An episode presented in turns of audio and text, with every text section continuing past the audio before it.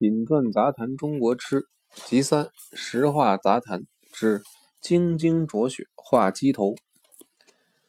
近年菜市摊头有新鲜的莲子出售，蓦然间想起四凉天气未寒时北平吃老鸡头的滋味来。跟吃过老鸡头朋友聊起来，无不馋涎欲滴，深具同感。老鸡头学名叫芡实，在台湾没见过鲜芡实，仅中药店有干芡实入药。老鸡头虽然生长在湖沼地带，可是在沪宁、武汉一带还没有见过有挑担沿街叫卖老鸡头的。北平城内坡定极少，锦来玉泉，一水回折，城南的金鱼池，城北的积水潭都不种植灵藕鸡头，只有什刹海筒子河以及西郊海淀种植老鸡头，芳藻吐秀，紫蔓成仙。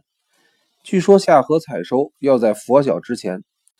芡实一隔夜，单一变色，既有苦涩之味，所以沿街叫卖都称老鸡头刚上河哟。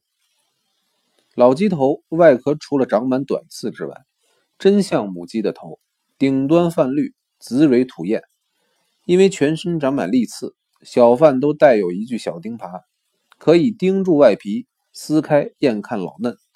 嫩者内皮柔黄，老者内皮泛绿，不老不嫩，名为二仓，皮色黄中带绿，最受大家欢迎。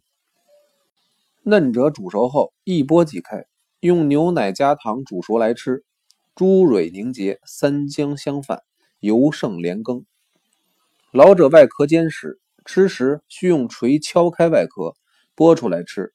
牙口好者说是果肉若金，极富咬劲。至于二仓子，清香馥郁，甘脂柔滑，而且可以入馔。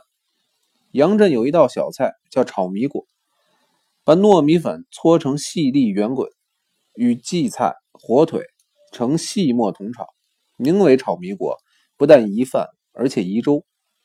当年袁寒云以皇二子之尊，每月都在中南海流水阴举行诗中雅集一次。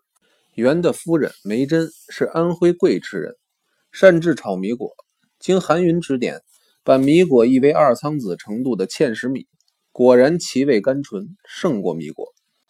等到散席，闵尔昌、方地山两人独要把这盘残羹剩腐打包带回，做文章时边看边吃，以助文思。现在在台湾根本看不到鲜的鸡头米，求其用鲜芡实代替米果的美肴，只有徒因梦想。